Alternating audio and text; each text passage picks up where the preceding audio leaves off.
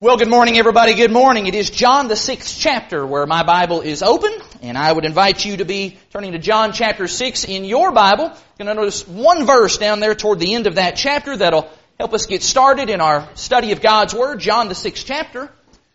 And as you are finding John chapter six, let me just say an additional word of welcome to everyone that is gathered here this morning. What a what a fine number we have assembled here today. When you have a, a, holiday weekend like this, you show up to the building and you're not sure exactly how many folks you're going to be greeted by. I knew we were going to be having, you know, like a 20 or more of our folks that were going to be traveling and worshiping in other places today, but we're glad to have folks who are traveling uh, through this way and that you're filling in some of those empty spots. You uh, you uh, honor us with your presence, and we are encouraged by you being here as we've come together today to give honor and glory to Jesus Christ, to worship God, and at the same time to encourage each other in the things that are good and the things that are right.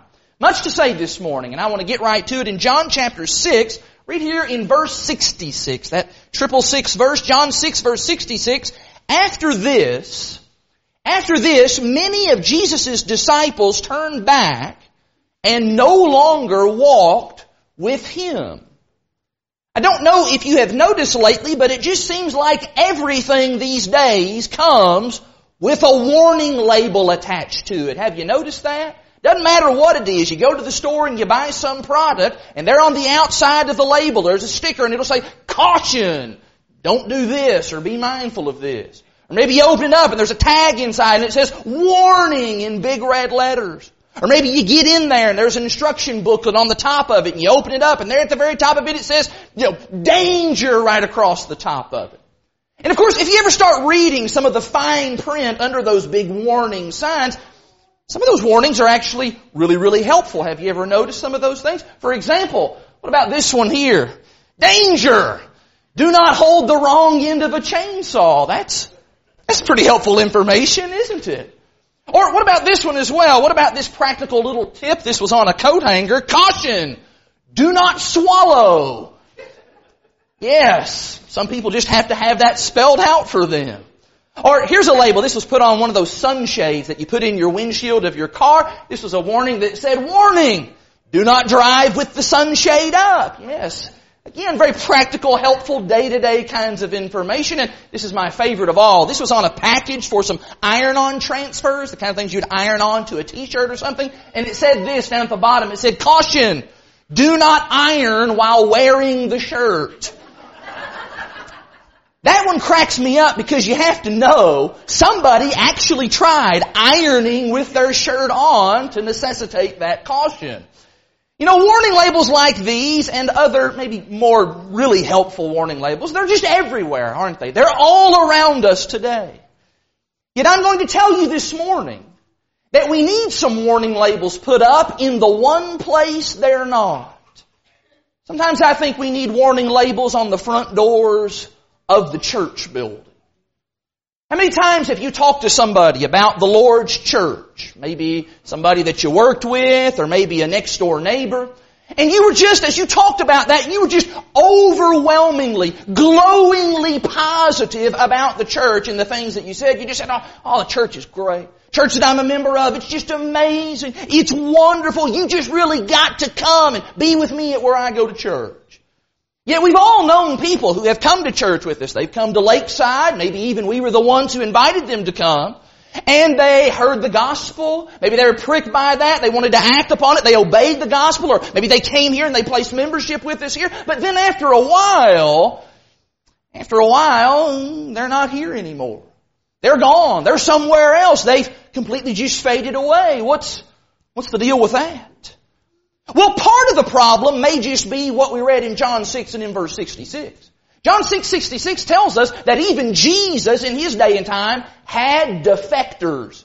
Jesus had people who were followers of him, but, but then left.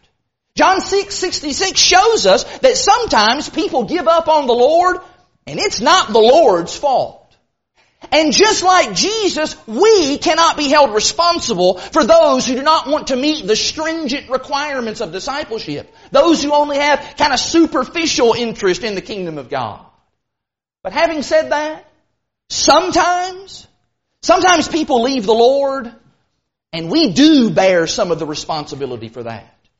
And I think that happens whenever we are guilty of overselling the church instead of focusing and centering people on Jesus.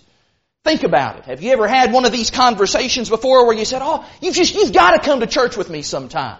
We've just, it's just got so many great people there, so many wonderful and loving people. You just love to meet these people. And your kids, oh, they love coming here. They love being a part of our Bible class. Our Bible class teachers just do so many things to try to help our kids know the Word of God. And we've got great singing. The singing is just so uplifting and so encouraging. And we've got a young and exciting preacher and he's got red hair and he wears bright colored ties and he's got all kinds of zipping energy.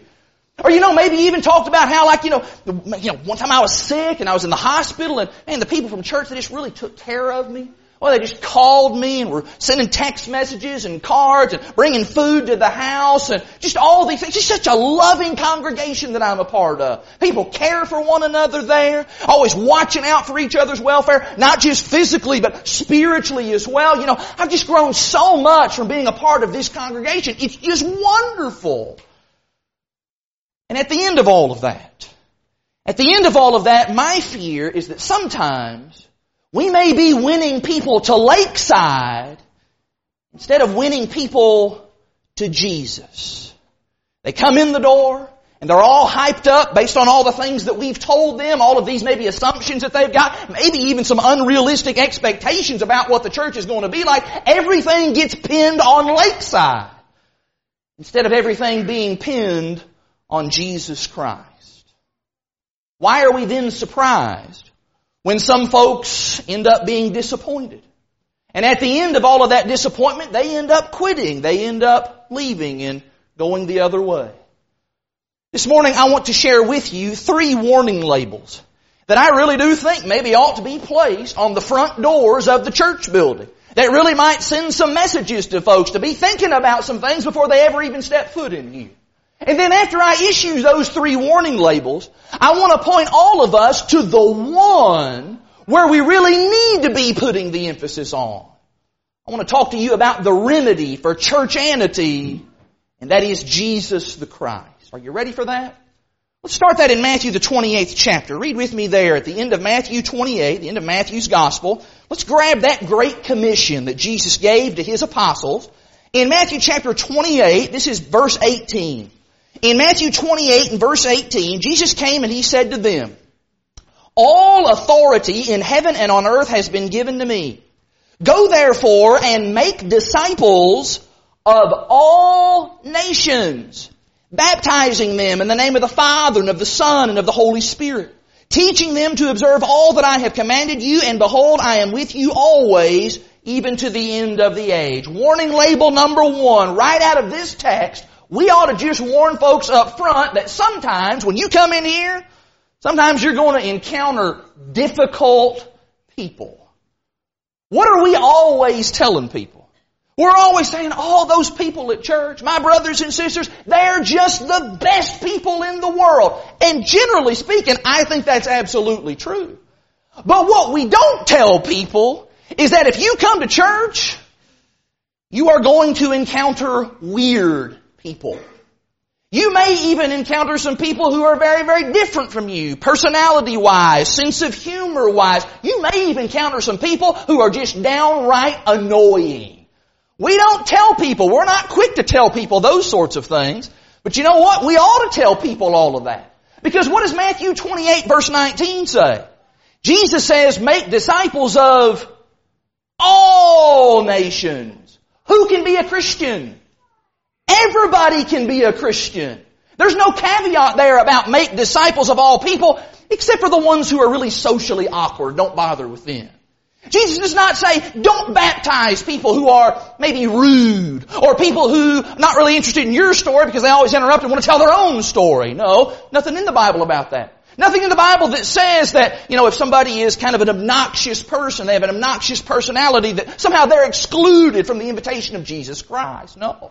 In fact, sometimes it is those very people who need the gospel the very most. And as God does a great work within their lives, transforming them by His grace and by His power and through His Word and through His people, shaping them into what He wants them to be. But the truth of the matter is, Not everybody is done being shaped. None of us are done being shaped.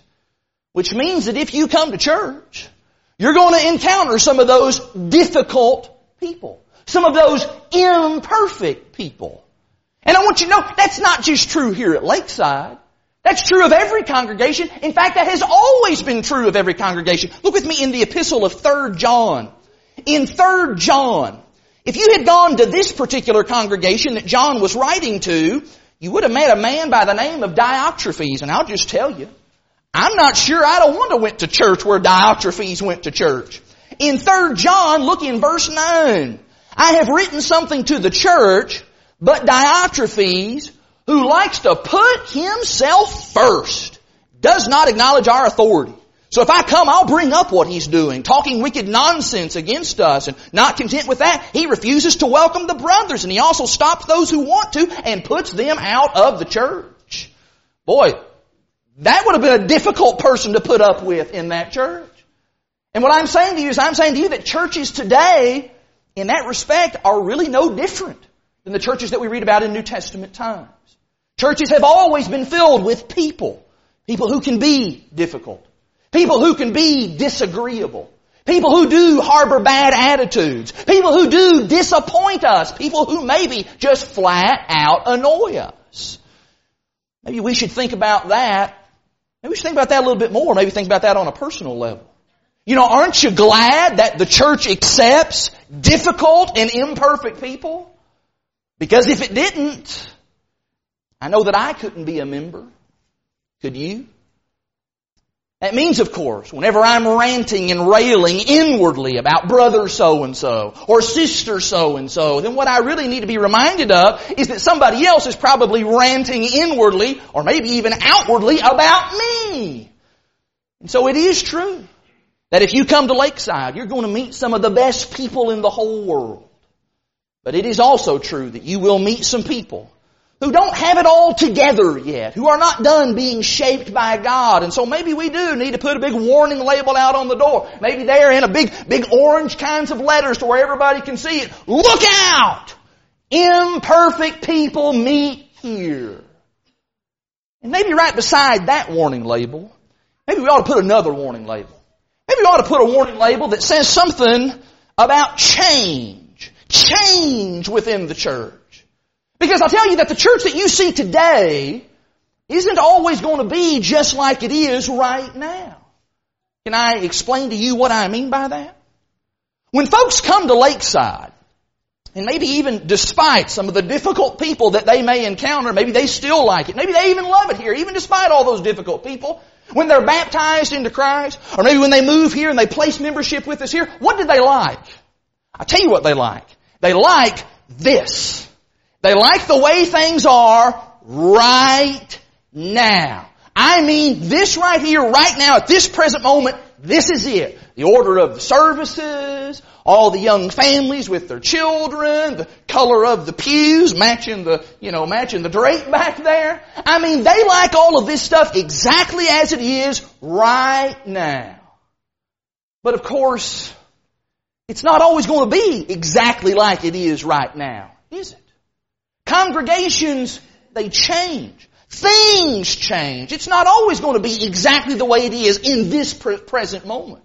And I want you to please notice that I am not saying if or maybe that will happen.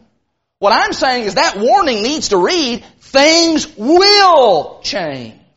Because that just always happens. Can I show you that in the Bible? Look with me in the book of Acts. In Acts we have the record of the early church. In Acts chapter 2, let's just go to the beginning.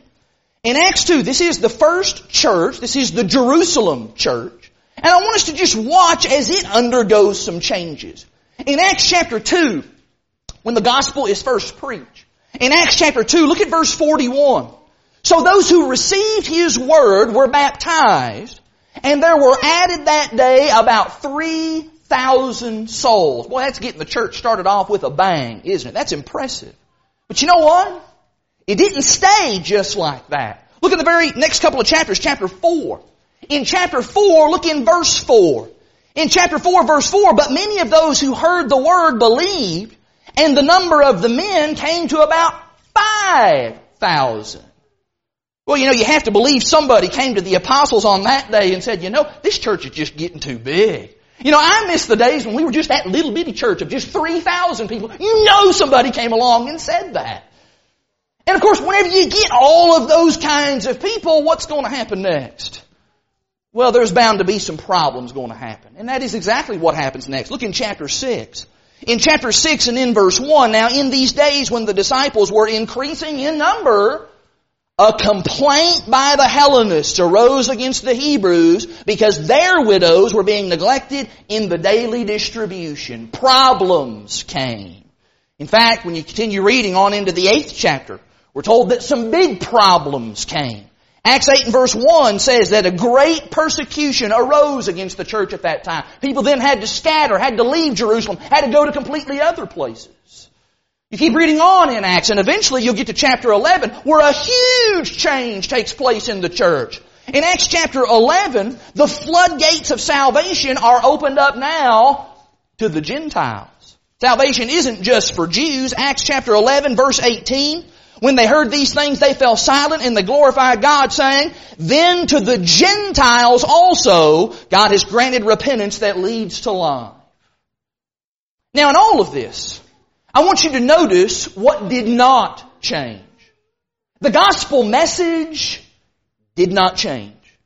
The commitment to honor Jesus Christ as Lord and as head of His church, that did not change. Those things never change. The pattern of worship, the organization and the work of the church, that must not change. That cannot change. Those things are set in stone. They can never be adjusted or tweaked or adapted to whatever the present circumstances are. But you know, as a church grows, and as a church has problems and storms, and as persecution comes to a church, as new converts are brought into the family of God, what that means is that means that a church is always going to be changing. And that happened in Acts. And that'll continue happening even today. People are always going to be coming and going. Their job causes them to move away and then other people move in. Or the devil. The devil's always at work, isn't he? He's always trying to stir things up, to stir up strife and conflict and difficulty amongst God's people. And of course there's always as well going to be new innovations in technology and things of that sort that's going to help us to do things in a more expedient way, to carry out the commands of God. And I'm saying that Lakeside Lakeside is no exception to all of that. In just the three short years that we've been, almost three years that we've been here, I have seen so many changes take place within this congregation. And you know what? If we're allowed to be here for another three years, another three years after that, I expect that's going to continue happening. In fact, in some ways we have to learn how to flex and to adapt and to, to change in those ways while remaining true to the principles and the teachings of the New Testament. You think about it, ten years ago, Ten years ago, would any of us have even had a clue of what a podcast is? Or how that would even be a valuable tool in spreading the gospel? Yet it's such a valuable tool and we make good use of that tool. Or ten years ago, could any of us have imagined a man standing up in front of the congregation and reading something from the Bible from his phone? That's just hard to imagine. Could we have imagined 10 years ago, 15 years ago, singing, doing the act of singing that we did a few moments ago from the PowerPoint slides? You see, those are the kinds of changes that occur in the life of a congregation. There's always things that are changing. And of course, whenever you couple truth number two with truth number one, that means, that means there's always going to be people who don't like change. There's always going to be people who are going to speak up and say, oh, we've never done it that way before. Or you know, I'm not really comfortable with all these new people coming in here. In fact, I'm actually, I'm personally dreading the day when we have to expand and build onto the church building because I know somebody's going to come along and they're going to say, you know what, I liked it much better when we were down at the small rented place on the other end of town. Somebody's going to say that. People, generally speaking, by and large, people don't like change. And so maybe we do need a big sticker on the door that says, warning! This is a dynamic environment. Things will change. Which would lead me then to this third warning label. And that is, I think we need to just warn folks that you know what, some days, some days when you come in here, you're just not going to like church very much. Look with me in Ephesians, the fifth chapter. I'm going to make a comparison between the church and marriage And I want you to see that that is a fair comparison to make because it is an inspired apostle who first made that comparison. In Ephesians chapter 5, read with me beginning in verse 22. In Ephesians 5 and in verse 22, Paul talking here about the church, so he's going to use the marriage metaphor. He says, wives, submit to your own husbands as to the Lord. For the husband is the head of the wife, even as Christ is the head of the church, his body, and is himself its Savior. Now as the church submits to Christ, so also wives should submit in everything to their husbands. Husbands, love your wives, even as Christ loved the church and gave himself up for her, that he might sanctify her, having cleansed her by the washing of water with the word, so that he might present the church to himself in splendor without spot or wrinkle or any such thing, that she might be holy and without blemish. In the same way, husbands should love their wives as their own bodies. That marriage idea, that is the comparison that Paul is making to the church. And what I want us to see from that is we make some parallels with that, is that the commitment that we make in marriage, that requires us to love our spouse even when things aren't going that well. Isn't that right? Isn't that what the Bible teaches? That even when there is some storms and some turbulence and some tough times, we're going to continue to love and to honor our spouse. And I know that that's sometimes hard to do. Heard a story one time about a couple who had, had gotten into a big argument, into a big fight one night, and the next morning the wife, she was getting her husband's lunch all ready, and she decided to get a piece of paper and write a note, and on that note she wrote, Dear John, I hate you, love Sally. She put that in his, put that in his bag. And I think that all of our married folks, we can relate to that because we know that that is reality. That marriage is not just a non-stop honeymoon all the time. That it has its ups and it also has its downs. And hopefully by the grace and the help of God, hopefully there's going to be more ups than there's going to be downs. But of course when two people live together, they're together 24 hours a day, 7 days a week, and they have different habits and different ideas and they're, you know, just different people all together. They have different idiosyncrasies, different senses of humor. Sometimes, sometimes there's going to be a little bit of friction. And of course, whenever there's enough friction, eventually sparks are going to fly. And what I'm saying to you is that it's really not any different in the church. You know, we've already talked about difficult people in the church, but you know what? It's even more than just difficult people. Some days, for example, some days you're going to come to worship and the song leader is going to lead the five songs that you just absolutely cannot stand in the songbook. Think about it, we've got nearly 900 songs in our hymnals and that guy picked the five songs that I just don't like. What's the chances of that? And then the guy that leads the prayer, maybe he gets up and he, he mumbles a little bit, or we can't even hear him. And at the end of that, we don't even know whether to say amen or to, you know, say, what'd you say? And maybe the comments that are made at the Lord's table, maybe they're just scattered and all over the place and didn't really help us to focus on Jesus and get our minds centered upon the cross. And the preaching. Oh, don't get me started on the preaching. That guy went way too long. Or maybe even worse, maybe you just flat out disagreed with what the preacher was saying.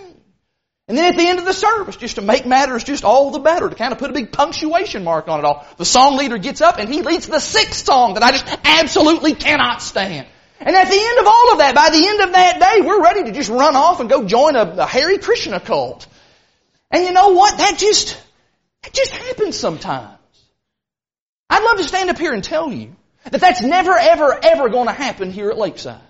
That every sermon is just going to be crafted exactly to your needs and to your circumstances. That you're always going to get to teach the Bible class that you want and that the kids in that class are always just going to be perfect little angels for you. I'd love to tell you that every song that we sing is going to be your favorite hymn. Or that every prayer that is offered is going to be about exactly the things that are on your heart at that right moment. But if I told you all of that, if I told you all of that, you'd know that I was just a liar. Because it's not always going to be that way. And that of course just, that of course just really freaks some people out. Some people, if they have maybe just a couple of bad experiences at church, they have a couple, you know, things like that that happen, a couple of days like that, bam, they're out of here. They're not going to deal with that anymore. And maybe they don't go off and join the Hare Krishna cult, but maybe instead, maybe they, maybe they start shopping for a new congregation. There's always folks who are just kind of constantly cycling around. They're always looking for that perfect congregation. Always checking to see if they can find a place where that kind of stuff never ever happens. Remember a wise old preacher, he once told me, if you ever find the perfect church, don't go there. You'll ruin it. And I think he was right. That's absolutely true. Because there's no such thing as a perfect congregation. And all this idea of looking around to try and find perfection, it's just foolishness. Sometimes maybe what we need to just frankly admit is we need to look within ourselves. And we need to just honestly say, you know what? Maybe the reason the worship wasn't very good today was because I wasn't a very good worshiper. Maybe I was half asleep during the service. Or maybe I wasn't really making melody in my heart as I let those words come out of my mouth. Maybe I didn't get a lot out of that today because I didn't put a lot into it. Maybe the reason I didn't get much out of that guy's sermon was because I was convicted by the Word of God. You know what? I don't like being convicted by the Word of God, having my toes stepped on.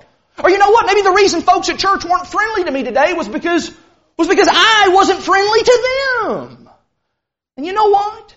Even on your best day, even when you really are trying to worship, even when you truly are serving God wholeheartedly, even when you are really being friendly to everybody else, there's still going to be days.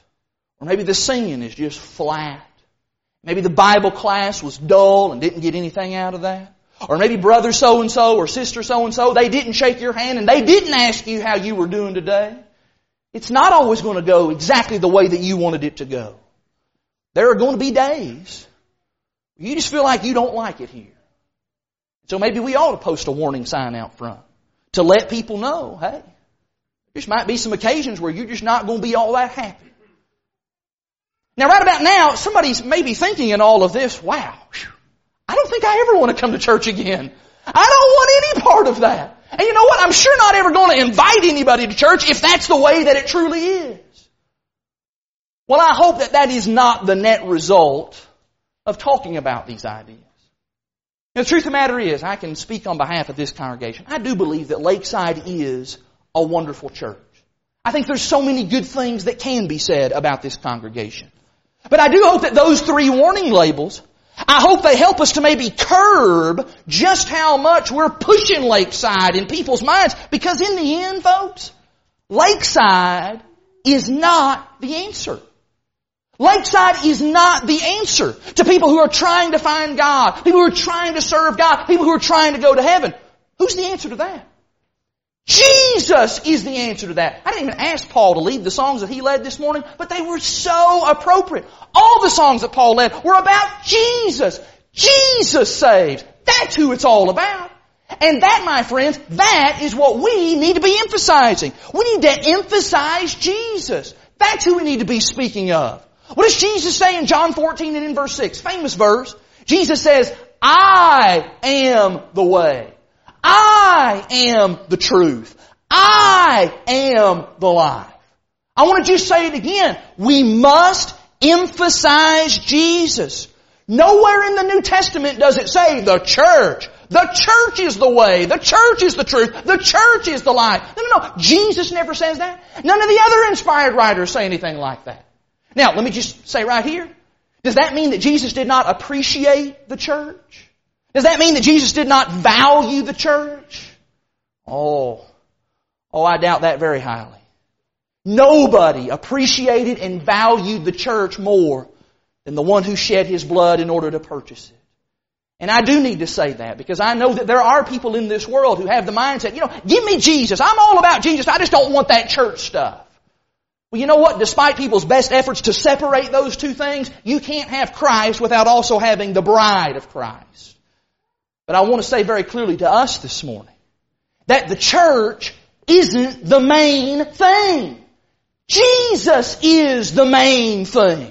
And what this sermon is designed to do for us today is to help us keep the main thing the main thing. I need to do that on a personal level, first of all. I need to be making sure that I am a follower of Christ, not a follower of some congregation.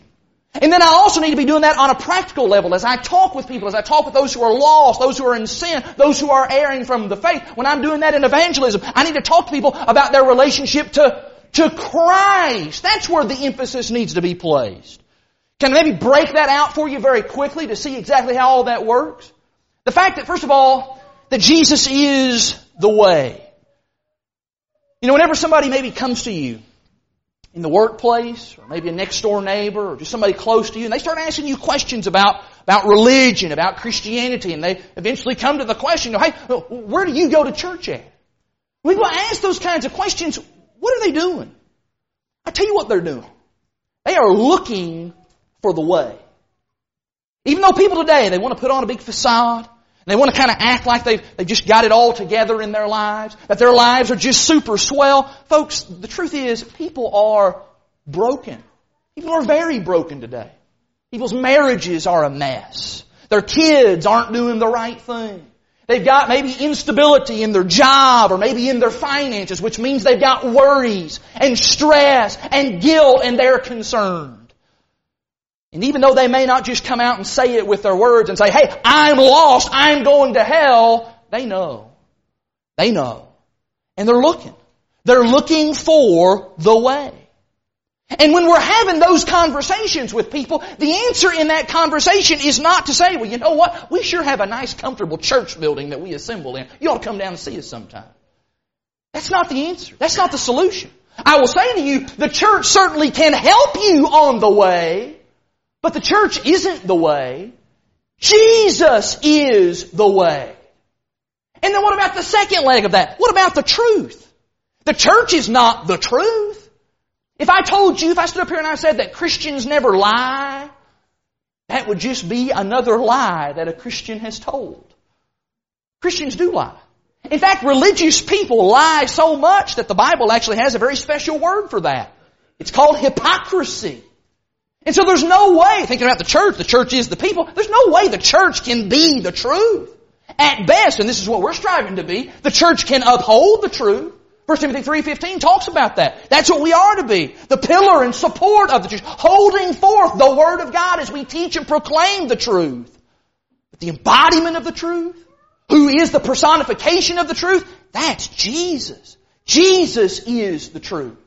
Jesus, unlike us, Jesus will never lie to you. Jesus will tell you the truth when you want to hear it. Jesus will tell you the truth even when you don't want to hear it. If you make the mistake of investing yourself in human beings, even good human beings, good Christian people, preachers, elders, leaders, Bible class teachers, I will tell you, you are sure to be let down in the end. You will become disillusioned, your faith will be shattered and destroyed because human beings are fallible. That cannot be said of Jesus. And you know what? If you do that long enough, putting all your faith and all your trust in human beings, eventually, eventually you will realize that you have put your trust in someone who lied to you. People are not the truth. Jesus is the truth. And it is Jesus, of course, thirdly, who is the life. I think it was back in the early 80s when that expression was first coined, get a life. Get, and people still use that phrase sometimes today. Get a life. It's a phrase that is used to describe somebody who maybe is spending an inordinate amount of time and their energy chasing after trivial things, pointless things, meaningless things. And so the idea is you get a life. You invest yourself in something that really matters, something that's really substantive. And you know what? That's pretty good advice today. Because we see so many people in our world around us who are working 100,000 miles per hour and they're playing at 200,000 miles per hour. And they're going and they're buying stuff and they're going here and they're doing this and they're seeing that and they've got jam-packed schedules and they're doing all these things and they're really important people in the eyes of the world and in the eyes of the community. And despite what our world says about those people, those people have anything but life. And could I add here that just because you start coming to church and you start squeezing yourself around a bunch of religious activities into your schedule, that alone does not give you life either. Somebody maybe then ask, well, Josh, well, what does give life? Ah, that's the wrong question. The right question is, who? Who gives life? You still have your Bibles open? Look in John 10. In John 10, one of my favorite verses in all of the Word of God, Jesus says that there are people there are those, particularly the devil, who's going to try to ruin your life. But notice what he says in John 10 and in verse 10. The thief comes only to steal and to kill and to destroy. I came that they may have life and have it abundantly. Only Jesus gives the abundant life. Only Jesus can give eternal life. Not the church. Church doesn't give that. Bible says that salvation is in Him. It's not in having your name in a church directory. That's not where salvation comes from. And furthermore, Jesus is the only one who can make this life good and full and rich and meaningful and with purpose and with, you know, direction. Now, is part of that going to be a relationship with brothers and sisters in Christ? Absolutely. Absolutely. That is a wonderful fringe benefit of the abundant life. But can I ask you, can you have this relationship with brothers and sisters in Christ? If you're not first related to Christ?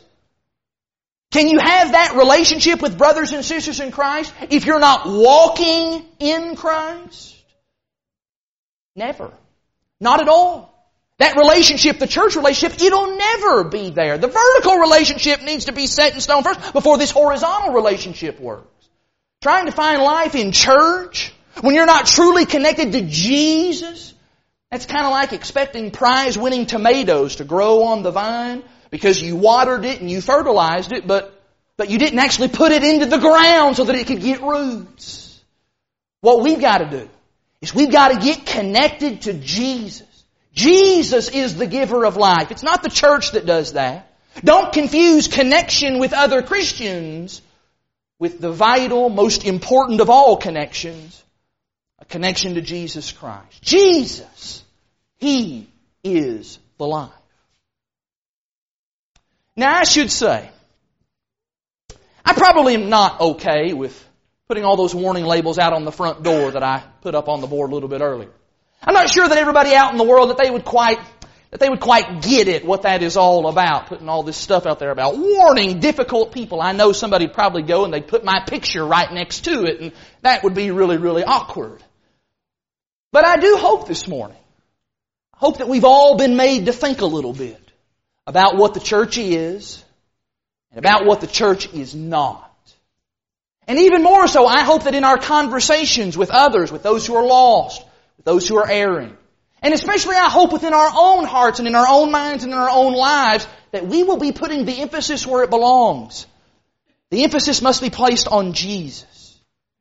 Now, does that mean we're never ever going to say anything about the local church, never say anything about Lakeside? Oh. I believe there's a place. I believe that everything that we're trying to do here, it is designed to point people to the way, to the truth, and to the life. And so we do want to talk about that. And we do want to invite people to come. And we do want to speak positively about the bride of Christ. But as we're doing that, Let's be making sure, let's make double, triple, quadruple sure that the emphasis is always on Jesus, not on us. And so we now extend the invitation of Jesus. This is not the invitation of the Lakeside Church of Christ. This is not the invitation of some, you know, human being. This is the invitation of Jesus the Christ, the Son of the living God. He died on the cross of Calvary for your sins so that you might have the opportunity to be forgiven of your sins and live with Him eternally. To have a right relationship with God. The question is, have you made that connection? Have you made that connection to Jesus through replicating what Jesus did? We talk about the death and the burial and the resurrection of Jesus. You have the opportunity right now, if you've never done so, to do that very same thing. To die to sin. To be buried with Christ in baptism and then to walk, risen anew, to walk in newness of life. Is there somebody here this morning who's never taken those steps? If there is, and you're ready to do that, right now is a perfect opportunity. It's a wonderful opportunity for you to be in a covenant relationship with the Lord. If there's somebody here this morning who is a child of God, but you've not been living right, brother or sister, you need to know that you hurt us when you do wrong and when you live in such a way that brings shame and reproach, not just simply on the church, but more importantly, bring shame and reproach to Jesus the Christ. You need to fix that. You need to come back in humility and in repentance. Pray to God for forgiveness. If we can pray with you and encourage you in some way, then this is your opportunity to do just that as well. If there's anybody who's subject to the invitation of Jesus the Christ, would you come forward and make those wishes known? Do that right now while we stand and while we sing.